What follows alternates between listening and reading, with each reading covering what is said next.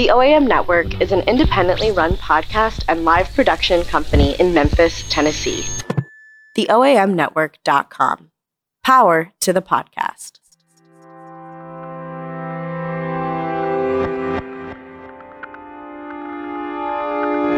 What makes us take up causes others think are impossible? What draws others to the cause, bonds us together, and gives us an inexhaustible energy and an unwavering belief that we'll succeed? I'll draw on my own experiences and talk to fellow champions about the successes, setbacks, and team dynamics that move causes forward. I'm Marvin Stockwell, and welcome to Champions of the Lost Causes podcast.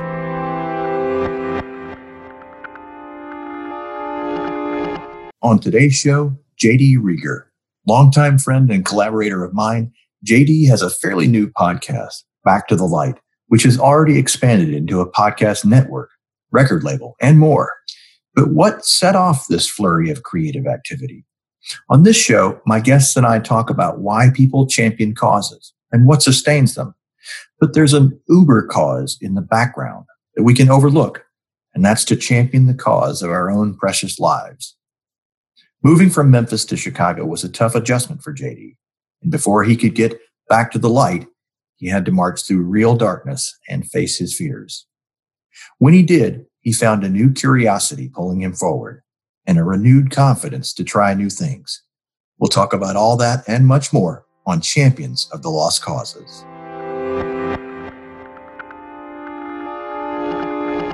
Well, JD Reager, thanks so much for being on the show. Hey, man, it's good to be here. Thanks for having um, me. Yeah, absolutely. So, um, point of reference here, you know, JD and I have been friends for a long time, former bandmates uh, and uh, collaborators in standing up a, a, benefit concert weekend involved into uh, for uh, church health called Rock for Love. Certainly a kind of like uh, entrepreneurial uh, effort that, that he and I um, um, were collaborators in. So I've got a lot of deep history with JD Reager, my um, but uh, I wanted to have him on the show for a host of reasons. He's he started a new podcast called Back to the Light.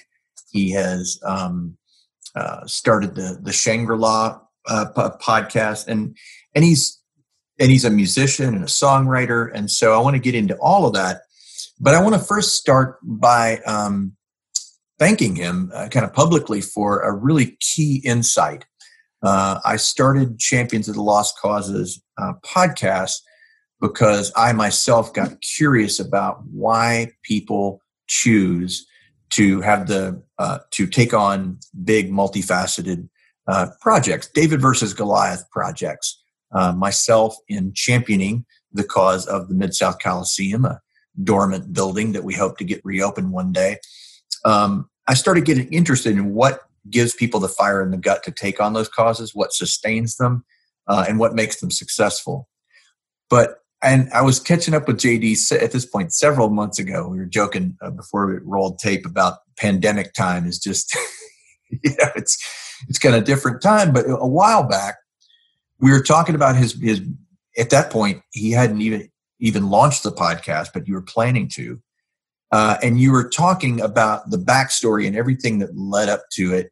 Uh, and I and I emerged from that conversation thinking to myself, boy, JD really decided to champion the cause of his life uh, and really remake his life. So, uh, JD, let's let's start with just like what gave you the inspiration uh, what what led to uh, the creation of their Back to the Light podcast, and, and what's been your experience so far? Um, well, part of it was pure necessity, of course. You know, I had been working at a record store up here in Chicago and was laid off because of the pandemic. So, I mean, part of it was I, I needed a project. You know, I, I knew we were going to be on lockdown up here in Illinois for the you know foreseeable future. At the time, I was thinking about it, and I just wanted something to do, you know, um, and I was going through a lot of kind of personal turmoil and thinking about, you know, who I wanted to be, and you know, no, if I don't mean to, you know, uh, speak ill of my former employer, who I, you know I won't mention by name, but um, you know, that's not really what I wanted to do with the rest of my life. Was you know, Yeah. sell copies of Tame Impala records to 19 year olds. Like God, that sounds really judgy. But you know, like that's just not that's not and I and you know, I want to be my own boss. I want to make my own schedule and I wanted to lead I wanted to lead a different life. And mm-hmm. it just seemed like since I really wasn't going to be able to do anything else anyway, it just seemed like a great time to start digging in and and start building what I thought would be a foundation for when I went back to the record store, you know, eventually in a few months or whatever. And I thought, oh, and I'll have this cool new project going on, and it'll make, you know, everything. It'll make everything more tolerable. It'll make whatever. But um, of Mhm. course, that didn't that didn't work out. So Yeah. Um, how much of it was um, because you know, like you're a native Memphian like I am, but you um, uh, Jen got a job in Chicago at the at the Art Institute. Uh, you all moved up there, and I remember it was. I mean, it, it, was a it was a it was a uh, it was some great press that you got in in in, in leaving, and such a critical um, uh, part of the Memphis music scene uh, an integral part of the kind of like um, uh, blending of how that music scene supported good works in our city. And I just, I just feel like you were. Every, I think everyone wished you well and thought, "Gosh, they're taking you know the up to Chicago and they're gonna like recast their lives up there." What what happened when when you moved up to Chicago? Was it did did you find that it was uh, um, how did how, how did you how what was your initial experience of Chicago and did that have any role in you kind of taking a step back and having the clarity of headspace to think about all this? Um, well, I guess I'll I'll even take it a little further back than that and say that like when we moved to Chicago, I was in a you know kind of already in a dark place. Um, I'd been very bitter um, for a lot of years about um, you know a lot of projects that didn't work out, you know records that didn't take off the way I thought they would, or jobs I didn't get. Um, insert you know terrible thing here.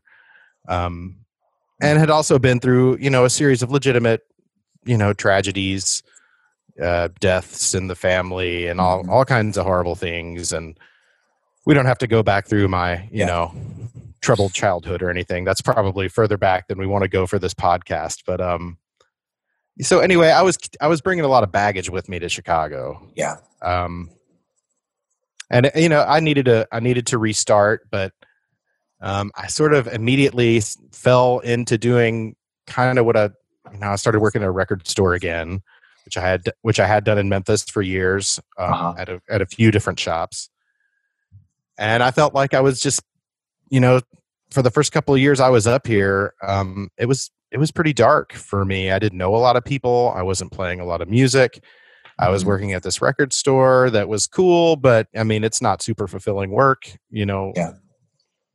And and things were really hard. I, you know, we didn't have a lot of we didn't have friends. Uh, we had a terrible, we had a really small and terrible apartment at first, um, in a neighborhood that I didn't like. So I mean, it was just like, I don't know.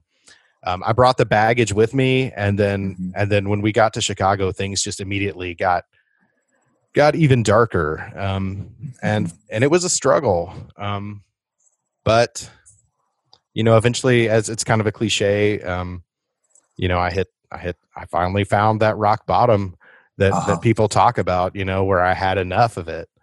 And you know i had tried to quit drinking and i had gone into therapy and done all kinds of things to kind of get myself out of the depression haze you know in memphis and in chicago.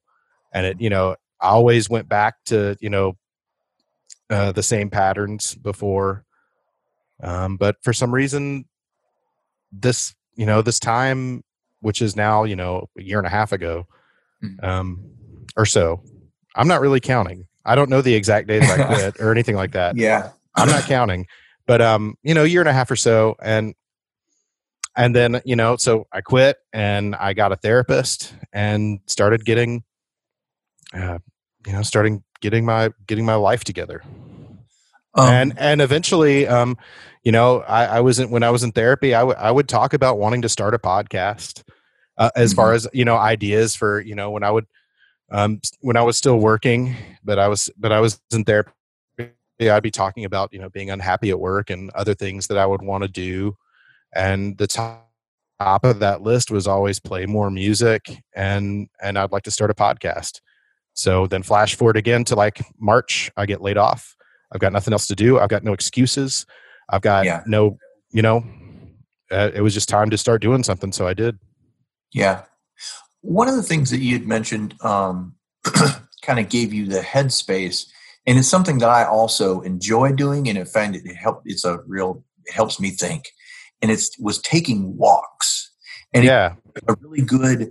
There was really good weather, and you just you started taking walks to kind of explore Chicago and see where it would take you. And I, I wonder if you could uh, speak to it, like how those walks kind of made you start to imagine um, or, or gave you the headspace to start thinking about the what ifs, like what if I were to do this? Like, did, how, what role did they play?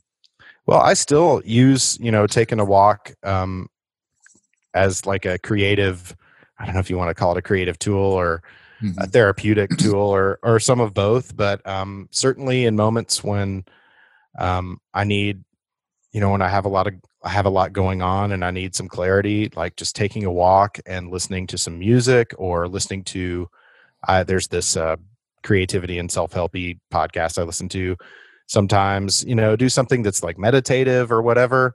Sometimes that can really um, bring a lot of clarity. So, so yeah, of course, um, March, I, you know, we're on lockdown, can't really do anything. So I started taking walks in the park by my house, which you know I live by the Chicago River, and there's some some nice little hiking trails along the river there, um, and you know listen, listening to music and listening to podcasts and just feeling inspired. You know, letting I mean I know it sounds cheesy, you know, just let it let the inspiration come to you, but it's sort of like that. I think you just kind of part of it is just opening yourself up to possibilities and letting yeah you know letting whether whether you want to call it inspiration or daydreaming or you know letting yourself play a little bit hmm. um, mm. which is like you know a big buzzword these days you gotta make time adults still have to make time for play um, uh, i haven't read those those uh, those long form articles but i agree with it i, I get yeah, that totally and and i mean and that's to me that's what being on a podcast is i mean you know we're we're we're sitting yeah. here talking you know about something that i guess is fairly serious but to me this is yeah. very fun and and fulfilling and this is the kind of stuff that uh, you know these are the kind of deep deep conversations that i would want to be having anyway. So yeah. having if having a microphone and a record button is what makes us do it then let's do it. Yeah yeah that's interesting. I, I think i think very serious things can also be fun to explore um, and, and finding that the mechanisms of exploring those things.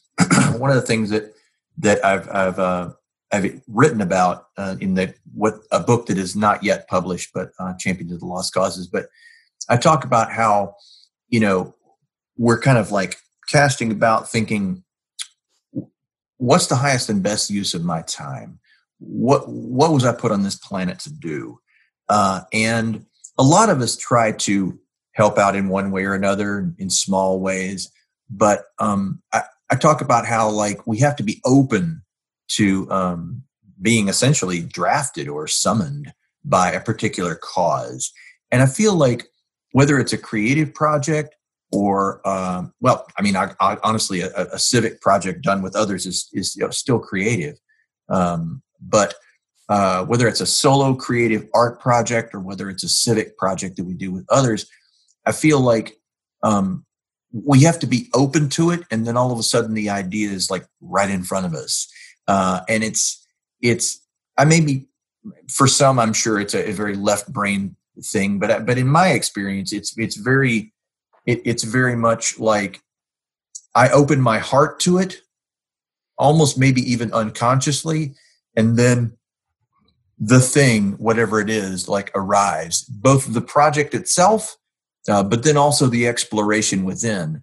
Like I, I did not consciously think I'm going to start a group that's going to champion the cause of reopening the Coliseum. Not at all. I did. I I I, I really started by trying to help a friend, Mike McCarthy, uh, sound off in the paper. And then it just built from there. But in hindsight, I look back and I realize I was dying for something, for some big, meaty project uh, and that would call out the best in me. Is there anything like now that you had a chance to explore your, your podcast? Could you talk a bit about what you thought it would be at the outset and how it might have revealed itself to you and become more than that or something you didn't expect? Um, sure. Well, you know, originally it was just a, one podcast, you know, just me. Um, I wasn't even really doing face to, you know, face to face, but live interviews mm-hmm, mm-hmm. like we're doing right now. I was, I was mostly just talking myself and playing music, and then I would have friends send in little bits of them doing the same. Um, mm-hmm. That was the first handful of episodes, mm-hmm. but um, you know, um, the show evolved, and then I started talking to my buddy John Miller about, at Shangri La about how, you know, during the pandemic, they absolutely needed a way to be driving more traffic to their website and hopefully helping them sell some records and stay open. Mm-hmm. mm-hmm. So we started talking about doing, you know, the Shangri La podcast, which I'm about to drop, I guess, the third episode of next week. It's a monthly show. Uh, my podcast, my main, the flagship, Back to the Light podcast, is a weekly show. Um,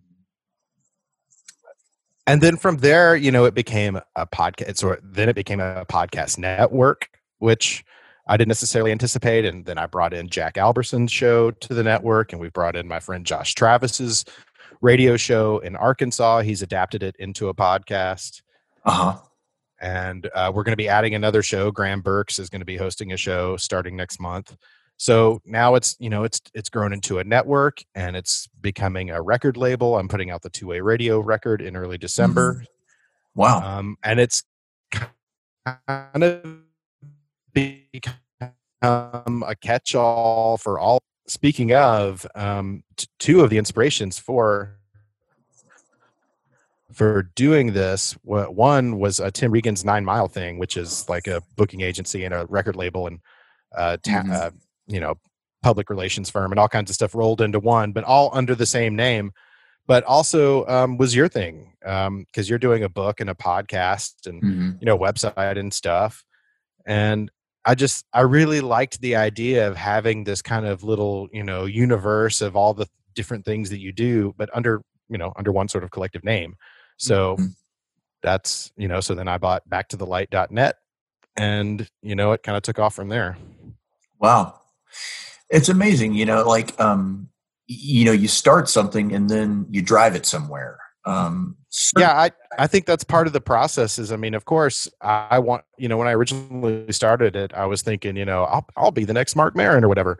But you know, maybe, um, you know, maybe running the network is what ends up you know being the real thing, or maybe uh, you know make selling records next year will be the thing. Who knows? You know, but it's it's going to be yeah. fun figuring it out. You know, that's that's that's the thing that's that's cool to me. Yeah, that, that is. I mean, it's like it, the, the project as it evolves uh, essentially reveals itself to you. Um, I mentioned it at the outset, uh, Rock for Love, the the kind of one-off concert that then grew into a, a, thing that we did for more than a decade. Um, the my previous employer, Church Health, um, uh, provides affordable health care for uninsured working people and their families. And we, uh, it, I know what you're thinking about. Our marketing tagline that I kept uh, always relying on. in a music town like Memphis, right? but so so Sorry. he uh, uh, back, back in 06 uh, I was working for for Church Health as PR guy, and he said, "Have you ever thought about doing a benefit show for Church Health?" And I said, um, "I've thought about it." He goes, "Well, we should do it." And like literally, that was the whole that was the whole conversation. But what was cool was, you know, we didn't take a step back and go read any primer on how to start a benefit concert. We just we just started planning, and and it helped that that that you and I were members of the Memphis music community because um, we could re- and kind of immediately begin to rely on our friends uh, and just ask and say, hey, what's your willingness?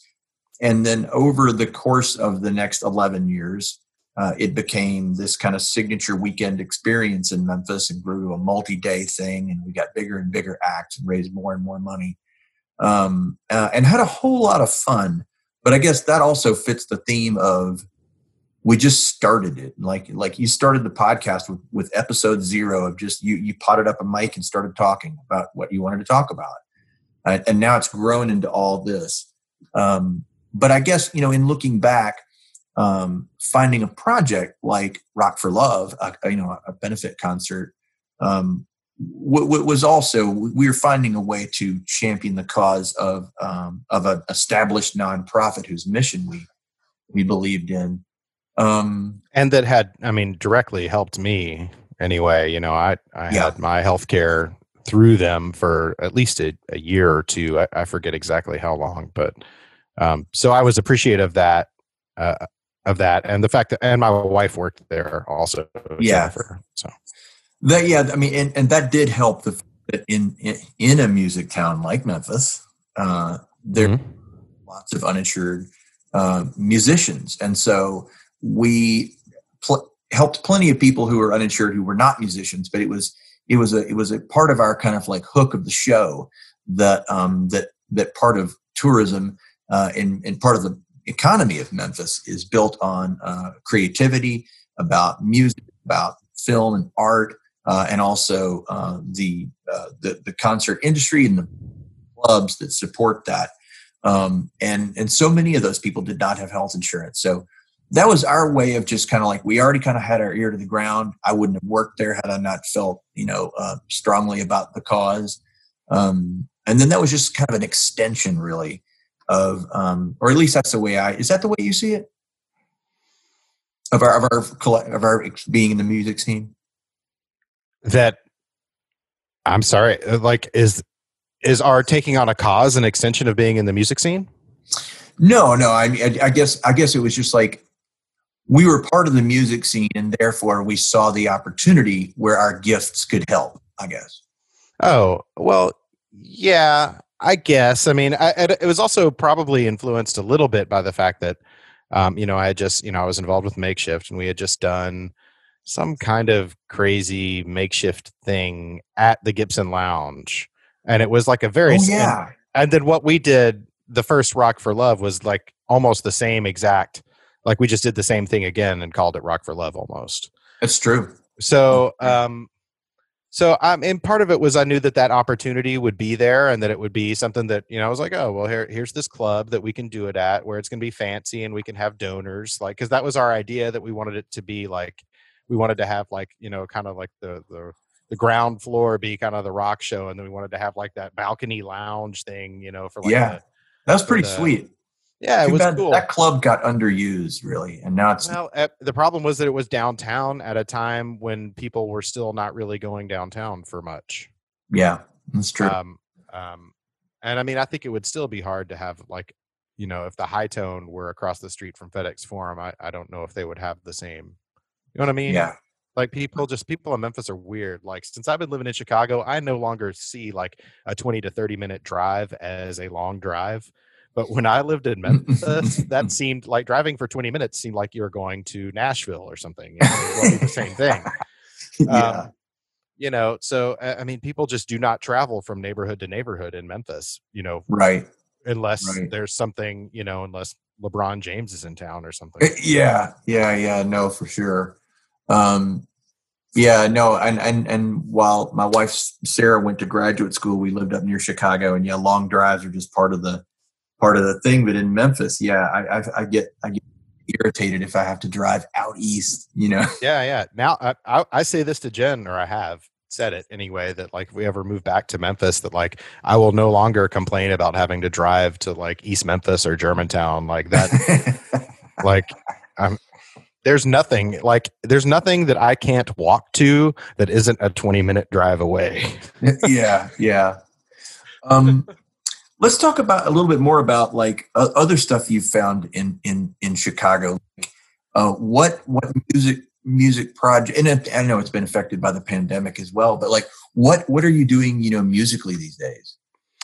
Well, I'm I'm working on a new couple of records for myself. Um, the first one is going to be coming out in the spring, and it's going to be using a few old tracks that I had recorded in Memphis or had started in Memphis right before I left. Mm-hmm. And then there's going to be a bunch of stuff that I've written this summer and recorded with um, a combination of Memphis and Chicago musicians uh, just through file sharing and stuff like that. Um, but uh, you know, I've got a band up here that I've been working with a lot called Arthur. That's Arthur mm-hmm. with two H's. Mm-hmm. Um, and they're really great. They're like kind of a talking headsy, disco punky sort of band. A lot younger than me, but a lot of cool. fun to work with. Uh, I play. I've played a couple shows with them, like backing them up on like extra percussion and stuff, and played on their record and sang on it a little bit. And then they've been they've been helping me on my new record. Their drum, my drummer or their drummer Matt is um, is mixing my new record, and and he's playing drums, and the, the other guys are contributing as well so that's really cool. Um, and there's also another guy up here named Matt Jensik who I worked with at Reckless that I've I've bounced some songs with. So yeah, I mean, do it, that stuff now. They, they can just you can file share and just make an album. Yeah, yeah. I mean, I've been recording with you know I had Ross Johnson track some stuff last week on a couple of songs. I had Steve mm-hmm. Selvidge play guitar on something a month ago, like a few weeks ago, on one of my new songs. Um, all that was done just over over the internet. Now, obviously, people could do that before the pandemic, but uh, is that has that been like people mass adopting the Zoom call? Is is it is it becoming more prevalent for musicians to just ship each other files, or was it? Oh, for sure. I mean, people were doing it before anyway, especially like electronic musicians. I I mm-hmm. get the you know feeling, but um, that's that's one of the things that I hope that has you know been a positive of all this is that you know I have certainly realized that even though I am in Chicago, there's no reason why I can't still make music with my friends in Memphis, which is something I should have been doing the whole time that I was here because that makes me happy. So, like, I mean, thank God that the, you know, maybe the pandemic uh, pushed, uh, you know, a few people into buying uh, audio interfaces that didn't have one um, before this year. Yeah. So now, so now there's a few more people I can collaborate with that maybe I couldn't mm-hmm. before, but, but honestly, I could and should have been doing this the whole time. Um, you know, a lot of is, is being written uh, about um, how 2020 has has demanded authenticity with the with the with the several crises. Uh, you know, really kicked off in earnest by the pandemic, which has endured for the entire year, and our contentious elections, uh, the death of George Floyd, and, and the Black Lives Matter protests. How authenticity is just like we've all essentially been rocked to our core and to one degree or another. And it's really forced an examination of what really matters. Um, I, I just feel like, I just feel like, I, at least speaking personally, I, I feel like this has been a time to try new things. And it certainly sounds like that's been that for you as well. Yeah, for sure. You know, I'm just trying to throw a lot of things out there right now, honestly. And I, I think, you know, I, I realize I'm I'm 41, so like I'm probably not gonna like be the Beatles or anything like that at this point. But you know, that doesn't mean I can't make records and you know make you know make podcasts and maybe try to piece together a modest living as an artist you know yeah and that's and so it's slightly different goals that I have now than when I was, you know, a teenager or in my 20s or whatever.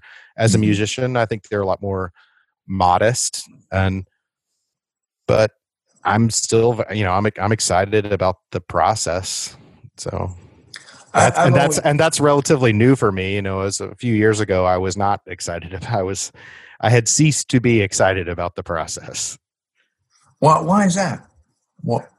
Uh, you know, I was burned out by a lot of stuff. Uh-huh. You know, a lot of bands. You know, I had a lot of band breakups that went, you know, mm-hmm. in person, and then mm-hmm. you know, and those come with personal relationships that sour. Mm-hmm. Also, uh, mm-hmm. not every, not every uh, band breakup story goes for me as well as Pezz did, honestly. You know, because you and I became really, you know, well, we became good friends in the band, but let's Yeah. be honest, I've I get a lot of mileage for having been in Pezz, but I was I mean, was I even in the band a full calendar year? I'm not sure. You know, like it was it's close. Maybe it's Surely. close. Yeah, but you know, I did we did so much in such a short time. we really did. you know which Yeah. is why it feels like such so much longer but you know we went on Yeah. we went on one tour that was like three months unstop you know nonstop for christ's sakes That was the longest Pezz tour of all time. So I should back up a step and just say JD played uh, bass and and uh, co-wrote a lot of the uh, songs uh, on our third on the. that's that's being very ge- saying that i co-wrote songs on that record is being very generous i mean i think I- i take credit for one but re- okay but whatever yeah, well, I'm just, I'm just saying we, we we we write in the ensemble, or we certainly arrange in the ensemble, or, and did then as well. and i and I, i'm definitely from the punk, punk rock school that you share songwriting credit with the band which is something Totally. that later um, probably contributed to me getting kicked out of another band when I brought up that point, like saying, "Hey, shouldn't we be sharing this as a band?" And they were like, "No. In fact, why don't you why don't why don't you stay in Memphis, buddy?" oh wow but yeah so um and we- we recorded our our third al- album in uh, chicago with steve albini uh, and then we went on the longest Pezz tour uh, of them all uh, and and there were other ones that were long that but three months uh, is definitely really too long to be on tour uh, and the ba- and I think the band paid the price for that because you know oh yeah not. I mean, you got hurt on that tour and that changed your life pretty dramatically. And then, I mean, I ended up quitting at the end of the tour because my relationship with, you know, Jerkface had broken down. And, Mhm. and then, I mean, he, y'all kicked him out of the band or whatever happened there, not shortly after. he quit yeah Yeah. You know, so like that, that, that tour was probably a little long. a little bit. Yeah, yeah no totally. Um what else what else? Well so what what else have you discovered uh in chicago? A bit about walks collaborating with other musicians but um what what else ha- has been uh have you found uh, in chicago that really speaks to you Oh, uh, speaking of other Chicago musicians, I also want to give a shout out to my buddy Zach Caputo, who has contributed some stuff to my new record, and he's also a, he's a great musician and and uh, producer here, and uh, and we work together at the record shop too. But anyway, um, Chicago is a great city. Um, you know, there's a it's a it's a terrifying city. You know, um, what's terrifying you- about it it'll eat you up and spit you out you know kind of if you let it but um it's it's a big place you have Mhm. to earn it here you know it's a lot more you can't it's a lot easy everything is easier in memphis to the point that you know i forgot how you know just little things like you know my my practice space in memphis for for my band i think the total rent for that practice space was something like $150 a month Mhm. divided by you know like four four members of a band you know five bands in the space. I think my my my cut of the rent was something like was like eleven dollars. Yeah. That space does not exist in chicago you know so there's a there's a lot of e you know booking shows. Like if Pezz wanted to book a show in memphis you could call somebody up and you could have a show next week if you wanted to. Mhm. that doesn't exist here either. Um for anybody not just like you know. Mhm. so everything's a lot more deliberate here. Is a lot more planned out. Uh, bands play less but when they do play it's more of an event. Mhm. um, people see each other less but when they do hang out it's more of a thing you know it's more of a party it's more of a, an occasion Mhm. uh, because it's you know everything is so spread out everything is so huge it takes genuine effort to do anything um, Huh. here which in memphis everything just like hey man you want to come we're barbecuing you want to come over oh dude i'm already here you know like that's how easy it is yeah you know Yeah. Oh, that's uh well so you gotta make the most of it, I guess. yeah it, it's just it takes a lot more intent and effort and i think that that's something that's a lesson that i didn't learn in memphis because everything just comes too easily in memphis Yeah. and i had gotten too comfortable and you know had you know for better or worse I, I mean, yeah, I just gotten too comfortable. So um, one thing that I, you know, Chicago definitely taught me is hustle. I got I got my hustle back a little bit in Chicago for sure. Interesting. Um, because you have to. If you if you want to have friends, uh huh, you got to hustle. You can't gotcha. just it ain't they ain't just gonna fall in your lap. Gotcha. Um, well, I mean, really just sounds like you've really discovered a whole new life um, uh, in, in, a way. But but it also, it's not like started doing something wholly different. You're still the same person. You're still creative. You're still a musician. Yeah, but I mean, I do have a. I do feel like I I yeah. I mean, I don't really even remember what it was like to be. I mean, of course, I remember what it was like to be depressed, and I still I still battle depression. Like I still get sad and get frustrated and get anxious and have all the same feelings that I had before. But I've just learned how to deal with it and I've learned how to forgive myself. And mm. I don't know, it's just, it's very, it's been very freeing, but it takes, you know, it takes a lot of effort. You know, it took a lot of crying in my therapist's office and a lot of milkshakes to get me to, you know, get me through a night when I really wanted to drink you know um it's you know whatever man I, but i got here yeah sometimes life you know um it's a changing of it's not just you know evolving it, it's it becomes like a changing of the season or a changing of, of the guard i guess if you will. You know for me i had a lot of all come to an end at the same time. I wasn't working at church health anymore got a job at st jude. Um, um, the band was less active. Um, and we weren't doing Rock for Love anymore. Uh, uh, I was on the I was on a, the board of a concert series and MC shows called Rock and Romp. Didn't do that anymore. So a lot of things, you know. And I guess I've also moved out of the phase of my life where Sarah and I have young kids. They're they're they're older now. It's not it's not exactly the same thing like having cute little you know um, kids. Um, they're still kids. Yeah, now now they're in the like "fu dad" stage. Not, like, qu- I haven't quite entered that. Thank God. Uh, but I'm sure that's it's, maybe that's right. It's coming. It's totally yeah. coming. But but uh, but I, I feel like uh, it, it, was like a, a changing of seasons, and I feel like sometimes, like the season of my life that that that lasted from say age 35 to 47 was all one continuous block of me kind of doing similar things and then building on them. Um, but I, I, guess you know, like after that, I'm 51 now. Um, it uh, it's been a different type of thing, and, it, and it's when you really enjoy it. I find just speaking personally, I, there were so many things I enjoyed about that last phase, and I wanted my. I originally you know, I guess it's a stages of grief kind of thing. And I, I, I didn't, I didn't want to give them up. You know, I didn't want to say goodbye to them. Um, but you almost have to set old things down uh, to pick new things up because there's just not enough bandwidth or space in your shopping cart or however you want to describe it. Um, is is is some of that going on as well? Uh, I mean, are you? Uh, it's a continuation, but it, but you are also really organizing things in a, in a brand new way. Yeah. Um, I mean, I don't know if this is what you meant when you said you have to let old things, and I don't even think this is exactly what you said, but mm-hmm. you said you have to let old things die, which sounds like sounds like Kylo Ren or something. uh, now that I yeah. repeat it, um, or just let old uh, things go. You know. Um, yeah. Um, for sure, that's been a major part of of my recovery process, and I don't mean that from like a drinking perspective. I mean from mm-hmm. like a, um, you know, uh, there was a lot of things that I needed to discuss in therapy that were long overdue.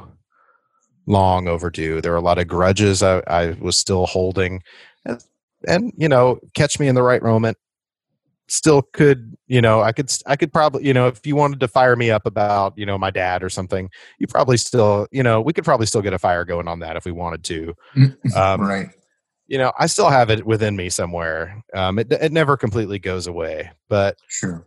Um, yeah, there's been a lot of effort on my part over the last, I don't know, year to six months to a year to to mm-hmm. to finally forgive you know, I'd been keeping a very long list of all the ways that I'd been wronged, uh, list of grievances, um, and just kind of let some of those things go, and also forget and and you know forgive myself as well for all the things, all the times that I thought I had failed, all the times that I had failed to clean my act up, all the times that I had let myself down, in whatever context you want to, mm-hmm. you know, use that.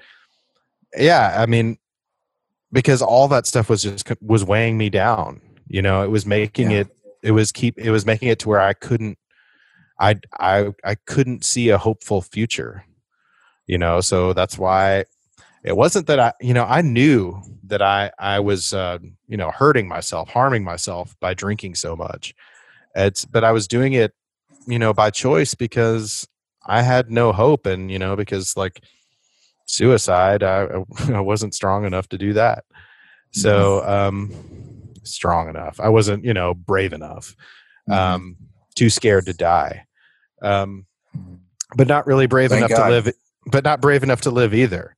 Um mm-hmm. so until. I was pretty hopeless and you know but um i just it's it, you know it's hard to describe the feeling of of of that of those things changing and like why does it change? Like why did it stick this time? Why did it work this time? Why did this therapist in chicago work out and the therapist i had in memphis didn't help me in the same in the same way? Is it because that therapist is so much better or is it because i was more open? I don't know. It's probably both. Yeah. You know it's hard to really pinpoint where it all exactly came from or like why you know? I mean i can i can describe i can tell you exactly you know where i was the the last drink of alcohol i had in the moment where i said to myself okay for real this time this is it and i took the i took i had like some left in a bottle poured myself one last shot drank it poured the rest of the bottle out and then went to work um and I did that because I knew if I didn't at least take one, that I would have the shake so bad that I literally wouldn't be able to like operate the cash register. Mm-hmm. So like I, I mean, I had, I, I mean, it sounds terrible, but I had to do it. Um, mm-hmm. so, Uh, but I, but I remember that day very clearly, just thinking, okay, this is it. And I remember thinking, you know, because I, I think I might have had seen my therapist maybe once before that, and I was thinking if I'm going to continue to see my therapist and do the work and be honest with her and do the work that I know that I have to do, I can I mean, there's no way that she's going to put up with me doing with drinking like this. Mm-hmm. So I'm either going to have to lie to her about it or I'm going to have to be honest with her. And so I was like, well, you know this is a terrible idea and then if you're honest with her she's going to put you in rehab or something so just stop drinking so that's what i did well well, good for you, and it that's that's uh that's not easy to do. Um, you know, I don't recommend everyone do it that way. Like I didn't do AA because AA does not jive with me, and I can tell you why mm-hmm. if you want. Mm-hmm. But um, um, you know, but I'm not. I don't necessarily recommend not doing AA. I know it has worked for a lot of people. Our friend sure. Ceylon is one of them, mm-hmm. and I don't think he would mind me mentioning that. Um, no. Um, so and Ceylon has been cool to me. He, you know, I've reached out to him a couple times. Um, mm-hmm. Still, um, I don't hate that. I don't hate it, you know. But for me, it was just, you know, another cliche. They say that you have to, you know, it has to come from within you. You know, you can't mm-hmm. somebody else wanting you to quit or, you know, wanting like it really has. You you gotta want it, and I mean it's true. Yeah, yeah, no, that's true. Um, wow. Well, I mean, I ad- I admire your um, what you've what you essentially you know det- made yourself do. You know, you determined that you would do it, and you set about it, and then you did the work. Um, that's what I guess I meant at the at the outset when I say that you you made the decision to champion the cause of your life. Um, it's the kind of uber cause uh, in the backdrop of all of our lives, whatever other temporal causes we may champion, you know, we have to sometimes directly champion the cause of our life because um, it's it, it, it, it is it's our precious life, and we only get so many years on this planet, you know. Uh, well, and can if I can jump in, I'll just. Yeah. I mean, it's it's like a marriage, man. I mean, how how good of a partner can you be if you aren't taking care? You know, if you're not in a good place yourself, if you're not taking care of yourself, it's hard to take care of a partner.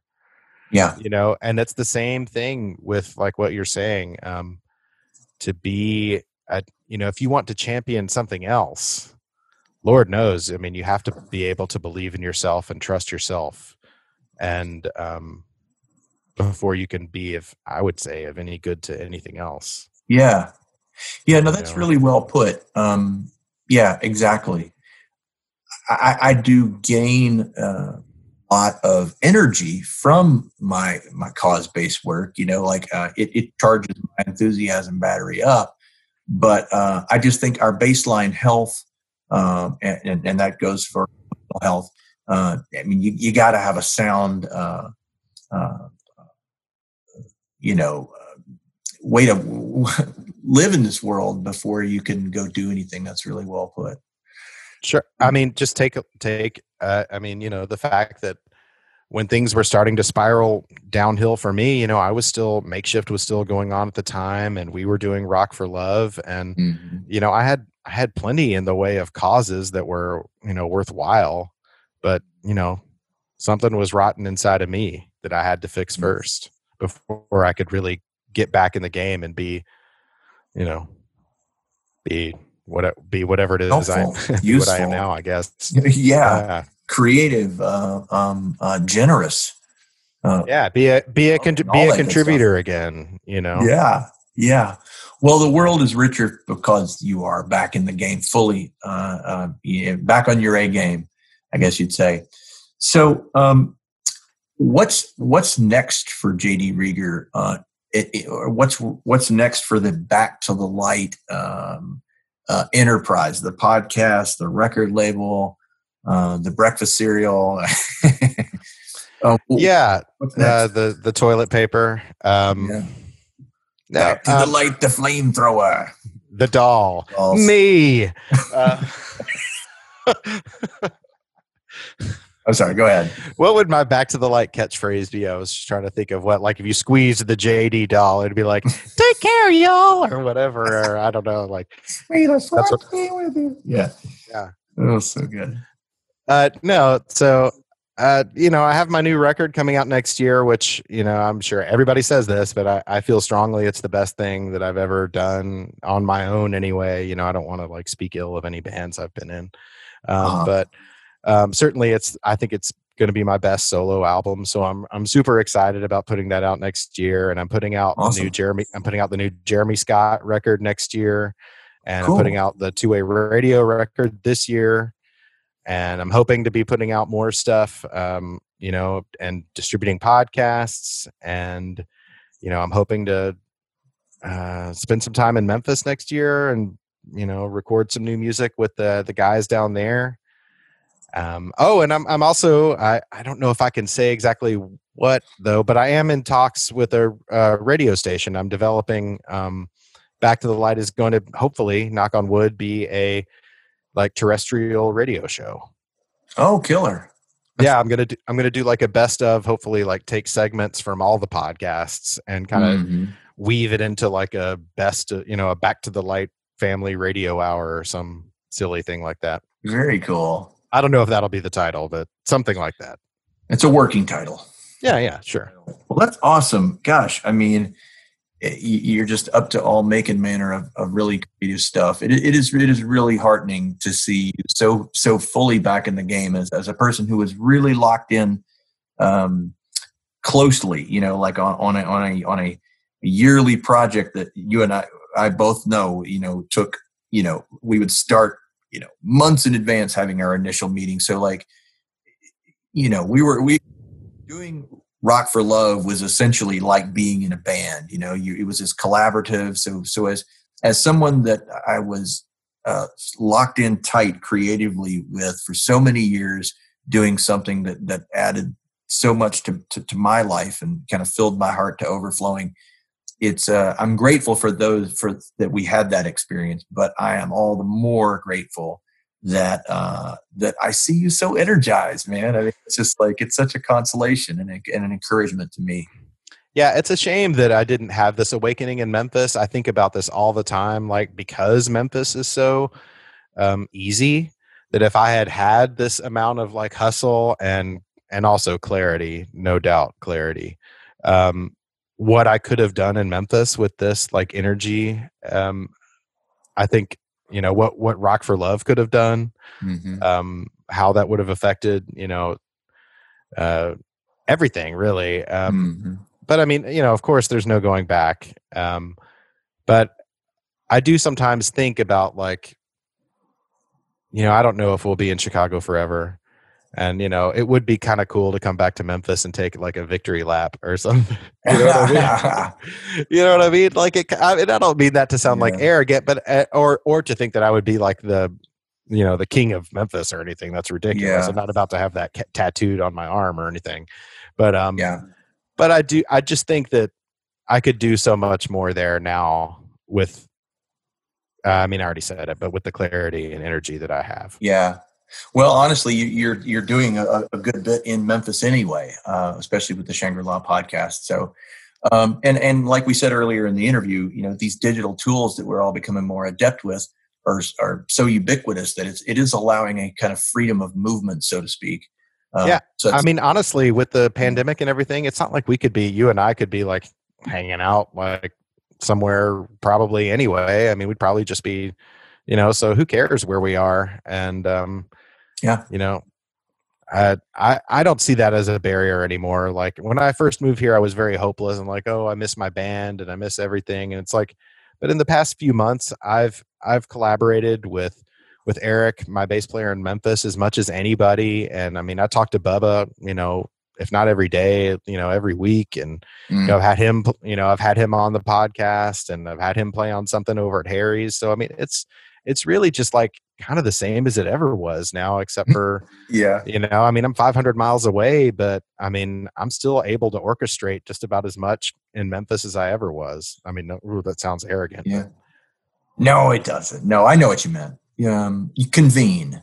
Yeah, yeah, and I mean, I re- I'm so grateful, and um, I'll even say blessed, even though I'm not sure who the blessing comes from, but um, or what. But you know, I've had so many friends help me out along the way just to even get here. Um, yeah. Graham Burks has built the website and done a lot for me. Jack Alberson has been a sounding board and helping me, you know, do stuff with the podcast. Eric Wilson. I mean, for I would be nowhere without, you know, I mean, even you just having, you've been on the show, you've been on my show and you're having yeah. me on yours. That's, I appreciate, which I yeah. greatly appreciate. So like, sure it's just all about collaborating and you know rising tide all boats 1000 mm-hmm. points of light. Indeed. You know? Jd's ribbing me that's one of my I, I, I, really you know it's really more me goofing on dana carvey uh, is there anything like that we maybe didn't think to talk about that you that you'd want to uh, mention at this point uh, as we wrap up? Um other than i mean if people are interested in my podcast please go oh, to please yes that. Yeah please how do they find you? Um, back to the light.net has everything has all the music i'm working on and will be putting out and it has all of the podcasts there back to the light.net and you can also find uh, the podcasts on spotify and stitcher and apple podcasts and alexa and everything. All that stuff. Okay. Yeah well, JD Reager, uh, my good friend, thank you for being on Champions of the Lost Causes podcast. Oh, man, it's an honor and it's uh, been really cool, uh, you know, bouncing some notes back and forth with you this past yeah. week. I hope we keep doing that and wish you nothing but the best, my brother. Um, I, yeah, absolutely. And I, sh- I should, uh, yeah. So, so JD has uh, read a good bit of the manuscript, and I, I really appreciate you doing that. And your your feedback was has already has already spurred on new writing. So uh, I really appreciate that. Appreciate you being on the show. Sure, man. I hope we uh, yeah let's keep it rolling. Let's keep let's keep the creativity flowing, man. Indeed, JD. Thanks much. Take care. See ya.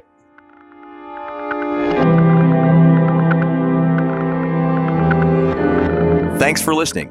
Champions of the Lost Causes podcast is a production of the OAM Network, available on iTunes, Spotify, Stitcher, Google Play, and at the OAMnetwork.com. I'm your host, Marvin Stockwell, produced by Gil Worth. Logo and design by the OAM Network. Content and social media coaching by Emily Austin. Be sure to follow the show on Instagram and Facebook, and I'm on Twitter at, at Marvin Stockwell. Keep up with the latest at championsoftheLostCauses.org.